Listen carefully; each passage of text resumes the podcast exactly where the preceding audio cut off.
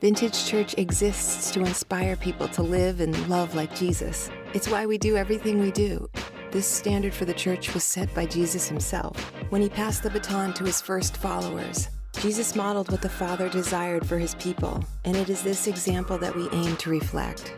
We take this time every year to examine his life, to be reminded of what it really means to live and love like Jesus.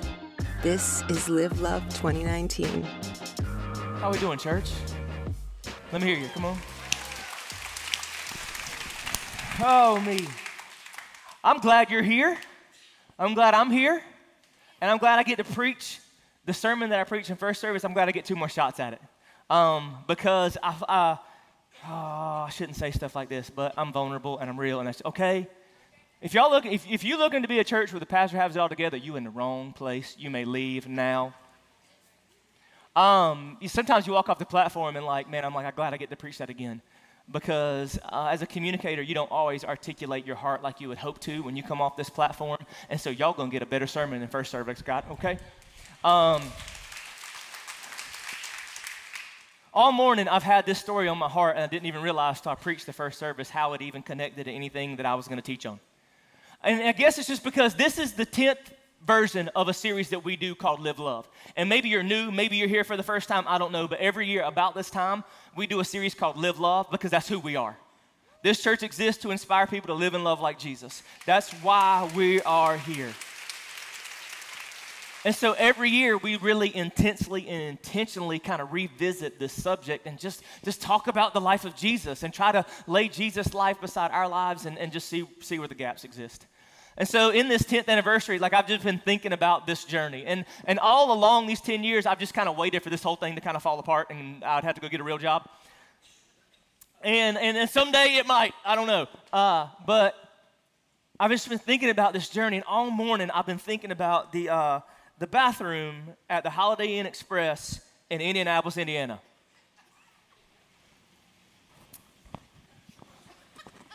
Just let that sit for a little bit and make everybody feel awkward and uncomfortable. Um, because like I can almost still feel that cold, the way that cold tile felt like pressed against my face we were just getting ready to start this whole church planting journey and that kind of stuff. And I was going up to Indianapolis, Indiana to go through like an assessment and kind of part preparation before we would come and plant the church and that kind of stuff. And so my wife Ashley and I, we flew to Indianapolis and the plan was for a week. Like I was going through like all these tests and evaluations and, and training and all this other kind of stuff because like, like they want to know like, are you stable enough to plant a church? And I fooled them. Um,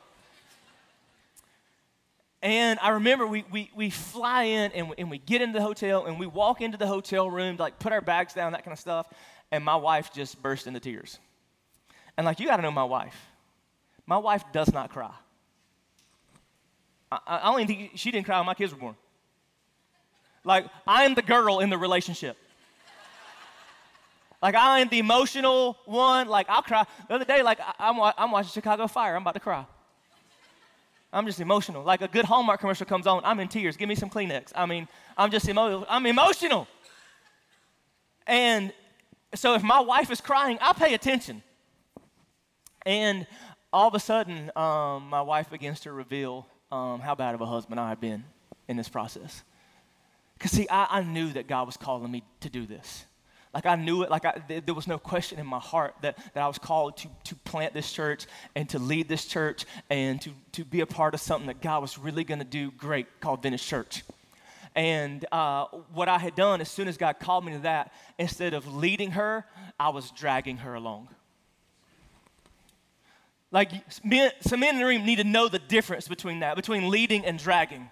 And there's been moments, even though like I, we were heading in the right direction, I wasn't leading her with me. I was dragging her behind me.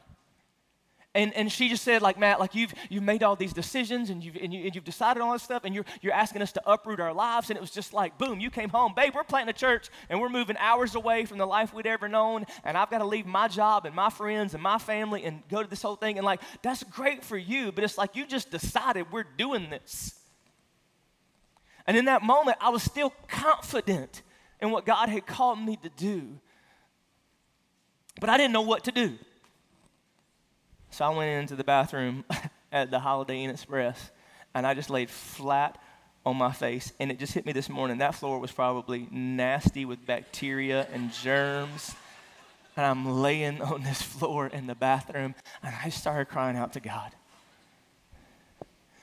And I think that it was in that moment that God started to help me to realize that when God calls you to something, it requires commitment.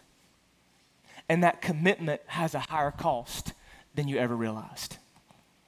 Come on, somebody. Like, like when you decide to pursue God with your life, it requires a deep, deep commitment. And between that calling and that commitment is a constant high cost that, that you, you've got to be ready and willing to pay. And I remember thinking, like, God, I, I know you're calling me to plant this church, but it will not be at the cost of my marriage. So I've got to learn how to navigate this thing well because from, if, if I'm going to stay committed to what you've called me to do, I've got to learn how to navigate the cost. Am I making sense? And in that, God began to stir something in my life. And, and, and, and I didn't think that really connected to what I'm going to talk about today, but that's kind of what I want to talk about is the, is the, is the, the, the cost of commitment. Because it's like God just hit me in the face this week that, that you guys didn't need a, a, another sermon on the life of Jesus right now. And the way God kind of put it in my heart, is that it's a matter of commitment, not clarity at this point.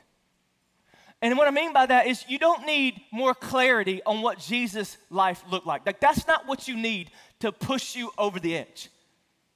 Like, if you're gonna live and love like Jesus, if you're gonna allow your life through the power of the Holy Spirit to transform and evolve and be grown into the life of Jesus, it's, it's not about more clarity. It's not about me continue to clarify this is how Jesus lived, this is how Jesus loved. Like, there's a lot of people in the room, like, you know that stuff. The gap is commitment. It's not clarity, it's commitment. It's not that you need another message about what Jesus' life looked like. It's time for you to make a commitment to living that life. Commitment. That we are called to represent Jesus, to reflect his life, to replicate the life that he demonstrated. And maybe, like, there won't be replication until there's dedication. There won't be replication until there's dedication. That the reason why our lives aren't looking like the life of Jesus is not because we're ignorant of what Jesus' life looked like. It's because we don't have the courage to pay the cost, to commit to it, and actually live it out. And there comes a moment when Jesus is like, You got all you need to know. You don't need another Bible study. You don't need more information, you need better application. You, you don't need to, to, to, to analyze the life of Jesus anymore like you, you, you know. And I know there's some people in the room like you're not there yet, probably, maybe. You're still learning this whole Jesus stuff. But there's a lot of people in this room. You have all the clarity you need on what Jesus' life looked like. What you need now is to commit. Amen. Air conditioner. And I think there's a moment when Jesus has this same conversation with his disciples. I'm reading in the Gospels, and, I, and it's like there's a moment when, when Jesus kind of kind of turns the conversation, starts to push the envelope a little bit more, starts to challenge those people that have been walking around him and with him for so long. Where he turns and looks at them like, okay, enough is enough. Like, I know that you've been following me and you've been watching me and you've been kind of associated with me somewhat. But now it's time to it's time to put up or shut up. It's time to like to, to match my commitment to you with a commitment to me. Like I know for, from this point on, like it's been one thing and you've enjoyed this, but even to the disciples, those original 12, he has some really difficult conversations. Look at Matthew chapter 16. We read a portion of this a few weeks ago. Matthew 16, pick up verse 21. It says, From that time on, Jesus began to explain to his disciples that he must go to Jerusalem, suffer many things at the hands of the elders, the chief priests, and the teachers of the law, and that he must be killed and on the third day be raised to life. Like there comes this moment when Jesus flips. He's like, okay, like, like I need to clarify for you what I'm really here to do. Because I'm not really here for us just to walk around and do really cool things till the end of time. Because that's been what it had been before. Like, like following Jesus, like, we're to follow Jesus because we want to see what he does next. Is he going to heal somebody? Is he going to turn water into wine again? Because that was a party. Like, we're going to have a good time. Or maybe is he going to feed 5,000 more people? Again, like, like we hung out with Jesus, and one day we were on this mountain. There was thousands of people, like thousands and thousands of people. He took a little boy's lunch, and we fed everybody. It was awesome. And like, maybe they've gotten just like enamored with what Jesus does and not really not really committed to who Jesus is. Come on, come with me now. like we get really enamored with what Jesus does. We get enamored that we get to come and sit in a cool room with a good band and cool lights. And it comes a point like, okay, okay, guys, just so you know, like where we're going is going to look different than maybe where we've been. Because what's going to happen next is going to be harder than it has been so far. So far, y'all have sat on the sidelines and got to watch me do all these cool things. But if y'all gonna keep riding with me, you need to know a few things. Because maybe it's not what you thought it was. And as a matter of fact, Peter actually reveals with his own mouth that it's not what he thought it was. Because Peter's response to Jesus saying he's gonna have to die is in verse 22. Peter took him aside and began to rebuke him. Never, Lord. He said, This shall never happen to you. In other words, Jesus, I know what's better for you. You ever told God you know what's better? Like, I know better. Good plan, God, but let me give you my idea. He says, Never, Lord. And see, right there in that, that and I always wonder, like, what happens after verse 23 when Jesus says, He looked at Peter and said, Get behind me, Satan. Like, that hurts my feelings, Jesus. really? You got to call me Satan? Now, here's when the first service, I made a statement that I need to clarify. And my statement was Jesus don't care about your feelings. And now I mean that, but I don't mean that. Look at Jesus cares when you're hurting, Jesus cares when you're in pain what, what God is or isn't going to do is not dependent on how you feel. Because that's what we look like. God, I really like to do, but I don't feel like it. I know this is what you call me to do, but I just ain't feeling that today. Like Jesus, God's will and His word does not bend based on our emotions. You with me? Say amen. Because I think we live in this culture that we think, yes, God does care about your feelings and that He cares that you hurt. He cares when you're struggling. He cares when you're sad. He cares when you're in sorrow. He's paying attention when you're joyful. But God is not going to bend Himself towards your feelings. And that's what happens Peter. Peter, like, I don't feel like doing that, Jesus. This whole you going and dying and us getting into this big mess, I'd rather not do that. He says, Get behind me, Satan. You are a stumbling block to me. You do not have in mind the concerns of God, but merely human concerns. And then look what he says in verse 24. Then Jesus said to his disciples, Now, whoever wants to be my disciple, now this is when we really need to pay attention. Because if you ever wondered what, what is required for us to be a disciple, Jesus is about to give it. Again, that's the goal, right? Our goal is to live and love like Jesus. At its purest form, a disciple is somebody who lives and loves like Jesus. And so, if that's your goal, if you want to be a disciple, Jesus is about to tell us what's required.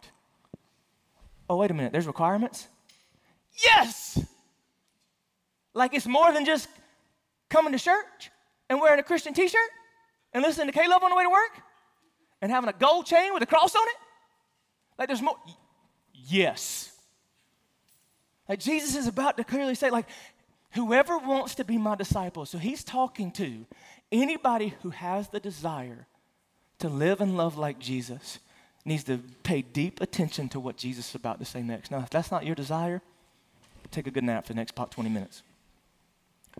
But if the, your desire, if, if the goal of your heart, if the intentions of your life is to live and love like Jesus, then what Jesus is about to say next is very, very important because he's about to say what's necessary, what's required of those of us who make the decision to live and love like Jesus. Because he's not, he's not going to clarify the details of the life, he's going to clarify the high cost of true commitment. And a dis- if you're going to be a disciple, commitment is required. And I know we get all weird about that because then we start talking about, oh, like, so there's rules to this following Jesus thing? Yes. Oh man, I didn't think that I didn't think that was this kind of church. It didn't look like it when I came in. Music was super loud and there was all kind Again, can I just remind you? Yes, this is a relationship we get to have with Jesus. Amen. All relationships, in order to be healthy, operate in a framework of rules.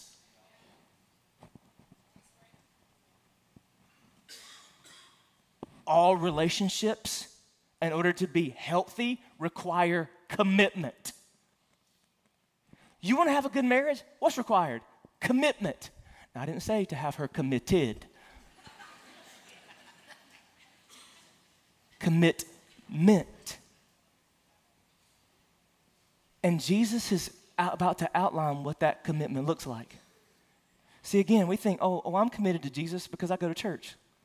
I'm committed to Jesus because I throw some money in the offering plate. I'm committed to Jesus because I own a Bible. I'm committed to Jesus. Like, like we started to use all these little weird peripheral external things as if that is what demonstrates our commitment to Jesus. And you know, Jesus is about to tell you the kind of commitment that will be displayed for somebody who really wants to be his disciple. Are you ready to hear it?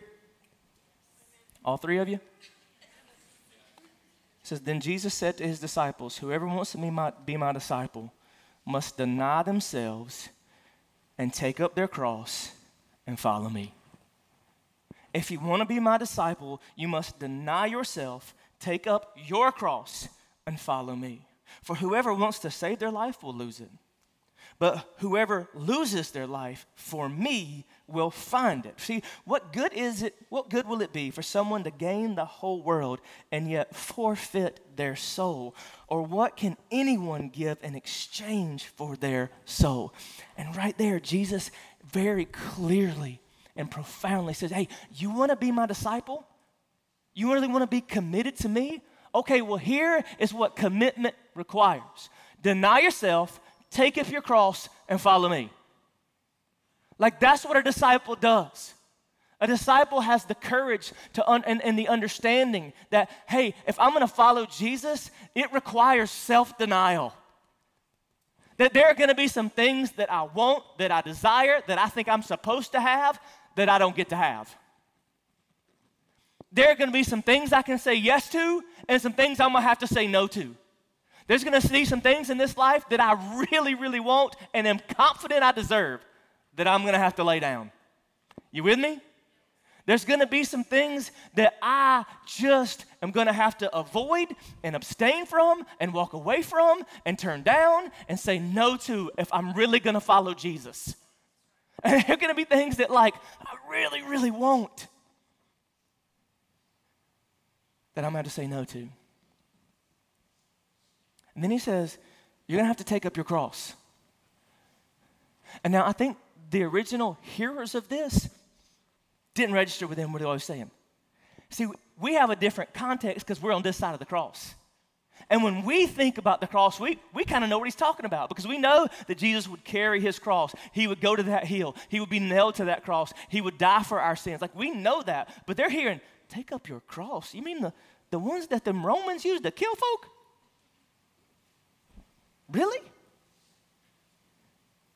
What he's saying is, if you're going to follow me, not only are you going to have to deny yourself of something that maybe you won't, you're going to have to embrace something that you don't.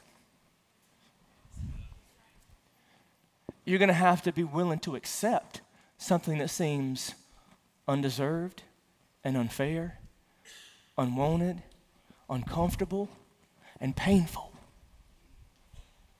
Jesus, let's go back to having fun. Let's go back to feeding the 5,000. Let's go find another boy's lunch and feed some more people. Let's go heal some more folks. Let's go turn some more water into wine. Let's, let's go, let's not talk about this. And see, some of us would rather do that too. Oh, Matt, preach about something fun. Preach about something that makes me feel good. Wish I could. But if we're going to live and love like Jesus, we've got to follow. We got to recognize and not resist what is required of somebody who wants to carry that label. So he's saying you want to carry it, you're going to have to recognize and do not resist what is required. And what is required is that you deny yourself, take up your cross, and follow him. But don't you see, do you really see what Jesus just did? Once again, Jesus just reiterated everything that we've always said. That a disciple is someone who lives and loves like Jesus in every way. And do you notice what Jesus just said? If you're going to be my disciple, in every way, you're going to have to do what I did deny yourself, take up your cross, and follow me. Do you not realize that those three things are the essentials of what Jesus did to buy you out of your sin? Jesus denied himself the comfort of heaven to enter the chaos of earth. Jesus, fully God, in the comfort of heaven, embraced human flesh and all that that comes, made himself lowest of the low. He denied himself. Like even in his divinity, he, he wrapped himself in flesh. You want to talk about denial? Jesus, of all people, did not have to do what he did. Of all people, didn't des- deserve to come here and have to deal with this mess that we created. But he denied himself the comfort of heaven to enter the chaos of earth. Why? Because he had a cross to carry. And he carried his cross in obedience so that you and I could live. And he constantly followed the will of the Father, even when it was hard and uncomfortable. Do you see what Jesus is saying? And maybe this just a light bulb came on for me is when he says, deny yourself, take up your cross, and follow me. What he's again he's saying is, you want to be a disciple? In every way, you've got to model my life you too, just like I did, are going to have to have seasons of self denial. You too, just like I did, are going to have to carry. He didn't say carry my cross. I think maybe that's how we interpret it. Oh, we have to carry his cross. Honey, go buy a cross from Hobby Lobby. We'll put it on the wall. No, your cross, whatever form that is. And what we'll have in common with Jesus is it will be unwanted, maybe unwarranted, and uncomfortable. And that's going to be what's required to follow Him. And see, that's where it gets messy, doesn't it? Because that commitment has such a high cost, we bail out. And maybe the reason why some of us, we're never making progress in this living and loving like Jesus thing, it's not because we don't know. It's not a matter of clarity, it's a matter of commitment. Because when commitment comes to ask for the cost, we bail out. I'm all with you, Jesus, until I have to give up that thing. I'm all with you, Jesus, until you ask me to do this thing. I'm all with you, Jesus, until it requires something more than I really want to give. And we're not not living and loving like Jesus because we don't know how Jesus lived and loved. We just lack the commitment he said would be necessary to do it. He would have another moment when Jesus would be a little bit unlike the Jesus we've created in our minds. Jesus has gotten popular because he's done a lot of cool things. And Jesus had begun to draw a crowd, but Jesus didn't come here to draw a crowd. That's why we will never be too wrapped up in the size of the crowd that shows up here week in and week out, because we didn't come here to draw a crowd either. And he comes at this one point. Look at uh, uh, Luke chapter 14. There comes this one point where Jesus turns to the crowd and says some stuff that most of us don't think is very Jesus y. Like these big crowds are showing up, these big crowds are showing up, and, and you can almost feel the tension and, and maybe even a little bit of frustration as Jesus' voice when all of a sudden he turns and he looks at the crowds. And look at what happens. Luke chapter 14, verse 25 says, Large crowds were traveling with Jesus, and turning to them, he said, If anyone comes to me and does not hate father, mother, wife, children, brothers, sisters, yes, even their own life. Such a person cannot, cannot be my disciple. And whoever does not carry their cross and follow me cannot be my disciple. Can you imagine how this went down? Jesus walking around, these big crowds following him. And Jesus turns and says, Hey, I just need y'all to know something. Because I see y'all showing up here every day. Some of y'all have been seeing come every single day. Some of y'all new, welcome. But you need to know something. As you keep following me around, if you want to do more than just walk around with me and actually be committed to me, what's going to have to happen is you're going to have to hate your mama, hate your daddy, hate your job, hate, hate everything.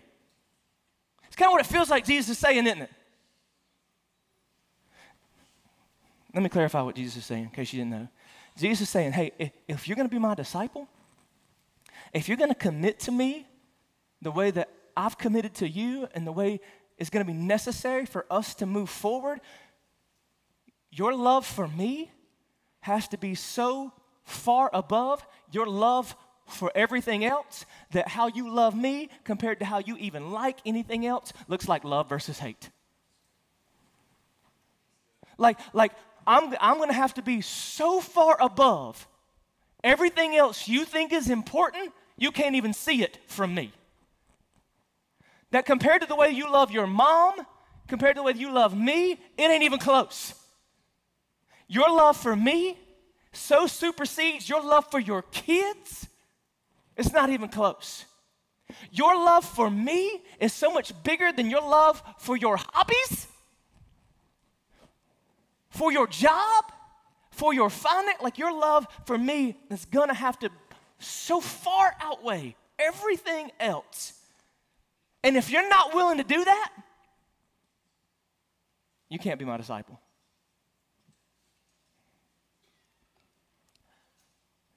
Because, see, here's what Jesus knew Jesus knew that you could be consistently in the crowd and not faithfully following. See, Jesus knew that every single Sunday, people could walk into churches. Hey, making everybody uncomfortable right now, ain't Like Jesus knew that like people could walk into church day in, day out, go through the motions. Somebody's cell phone's right here, I could take it. It's an iPhone too, must be a Christian. that this right here does not impress Jesus. Because you can do this all the time. And you can convince yourself proximity that you're Christian by proximity. Because it looks like you're close to Jesus, and because your microphone's in and out. Like it can, look, it can have the appearance of commitment and not really be it. And Jesus is saying, like some of y'all have thought just because you're close, that you thought that proximity would impress me. Or you thought that proximity would lead to progress just automatically. But it doesn't. That we can show up and we can be in the room and nothing ever changed. And, and maybe it's just me reflecting my own heart. But I think Jesus was saying, I think Jesus got tired of looking out at the crowd and not seeing enough commitment. And this is a statement that I said in the first gathering that I'm going to say again, even though I was told not to by my own mama, but I'm going to say it anyway. And then I'm going to clarify it. I think there's a part of Jesus that was saying, Start changing or stop coming. And this is what I don't mean by that. I don't mean like he was saying, like there's some people in the crowd that are curious. And, and, and, and I think he's saying, stop coming like that. Stop coming pretending to be something you're not. Stop coming in here and acting like you're committed when you're not really committed. Stop putting on this pretense by proximity when I'm really not priority. Like, stop. Like it's it, like you keep showing up every day and you think that I don't realize that all you're you're just here and you're not present. That you being here makes me think that you're committed to me when I know you're not. And there's some of y'all, you think you're I'm gonna look this way so I don't look at me in the eye. You think that you're fooling God and God is somehow tricked into thinking that He is your priority just because you keep being present in this room. And God's like, I know you're not. I see you when you leave here. I see what you do and what you don't do. And I think God's saying, like, like, like it's time to stop coming like that. Be real. Be honest. Be vulnerable. Does that make sense? Because it, it's about and I don't know how, how I have it written on the notes. I'm not going to go back and look. Sarah will put it up there. It's priority that leads to progress, not proximity. Like you being in this room will not lead to progress necessarily. It's just not automatically guaranteed. You can be at this church every single Sunday and not look any more like Jesus tomorrow than you did 10 years ago. But when Jesus becomes priority, and only, and that's what, that's essentially what he's saying. He's like, when I am priority, so priority that like what used to be priority ain't, doesn't even look like priority anymore. When it used to look like your kids were important compared to how important I am, doesn't even look the same.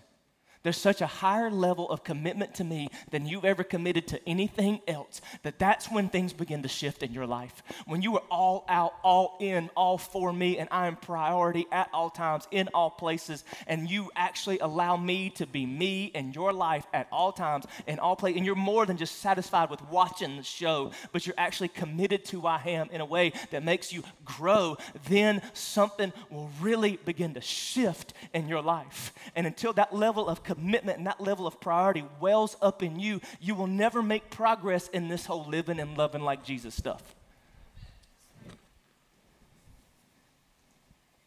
And he says, but just so you know, if you're going to make this kind of commitment, you need to consider it. Says, Suppose one of you wants to build a tower. Won't you first sit down and estimate the cost to see if you have enough money to complete it?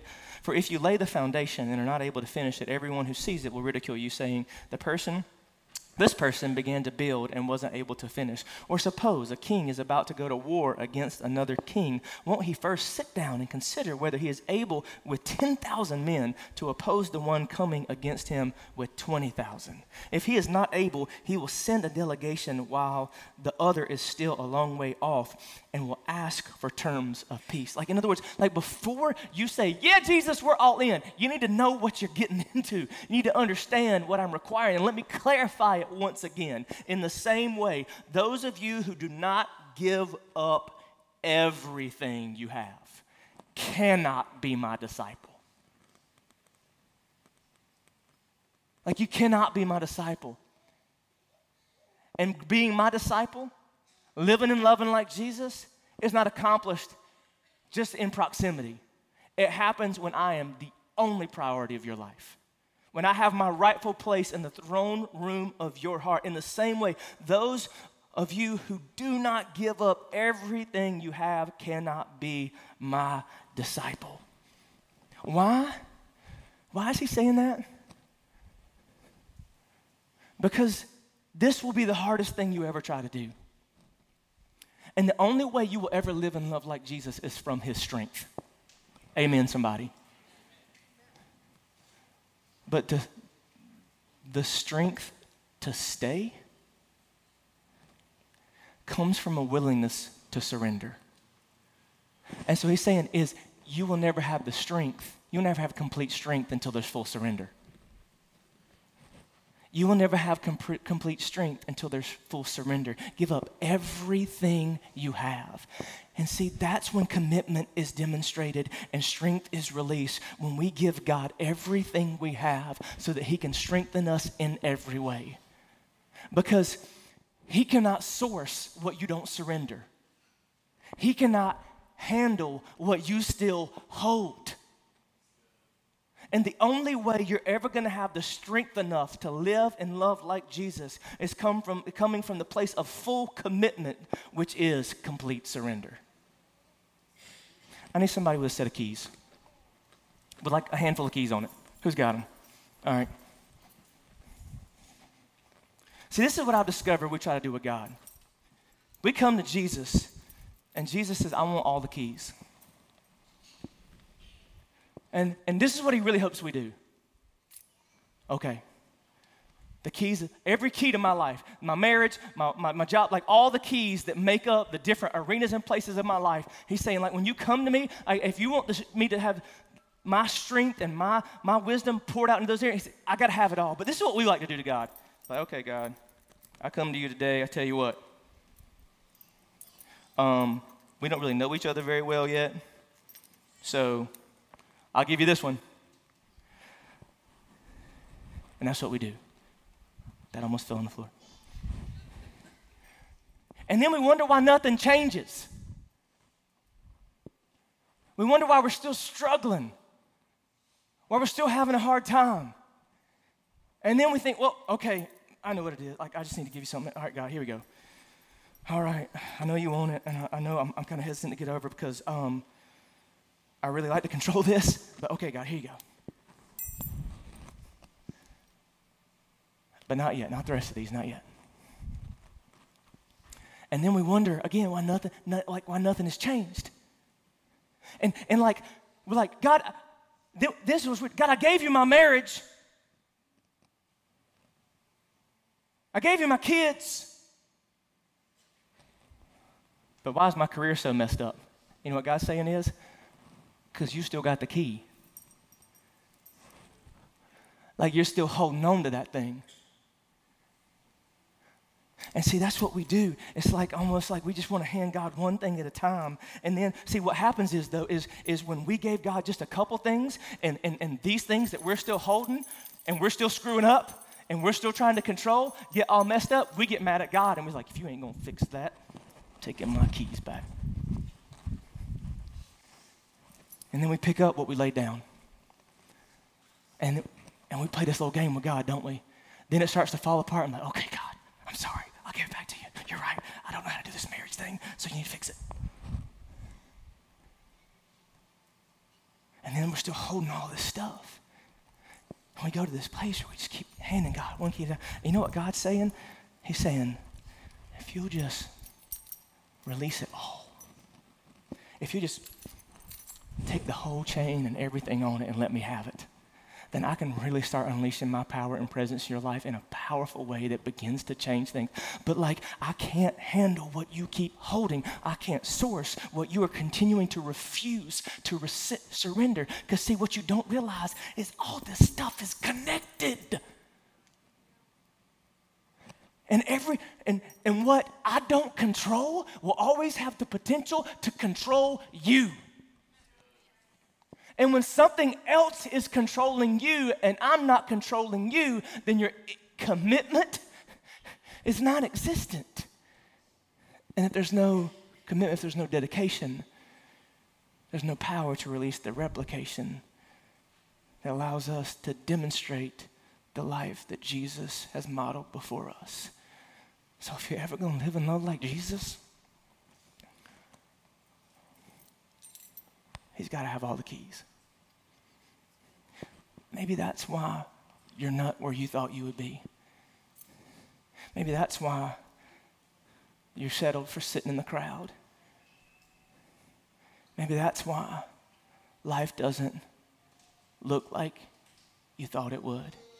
And he's saying, if it's ever gonna, I'm gonna need it all. So, Father, I pray right now, in this moment, that you would begin to speak in this room. That God, thank you for the reminder and for the way that you've clarified the high cost of commitment. And Lord, we, we want to live and love like you, but God, we're realizing more and more that that only comes from commitment. And what does commitment look like? Absolute surrender. And when we're holding back and we're keeping a grip on areas of our lives, God, you just said it. If you don't have everything, we cannot be your disciples. If you don't have it all, if you are not Lord of all, then you are not Lord at all.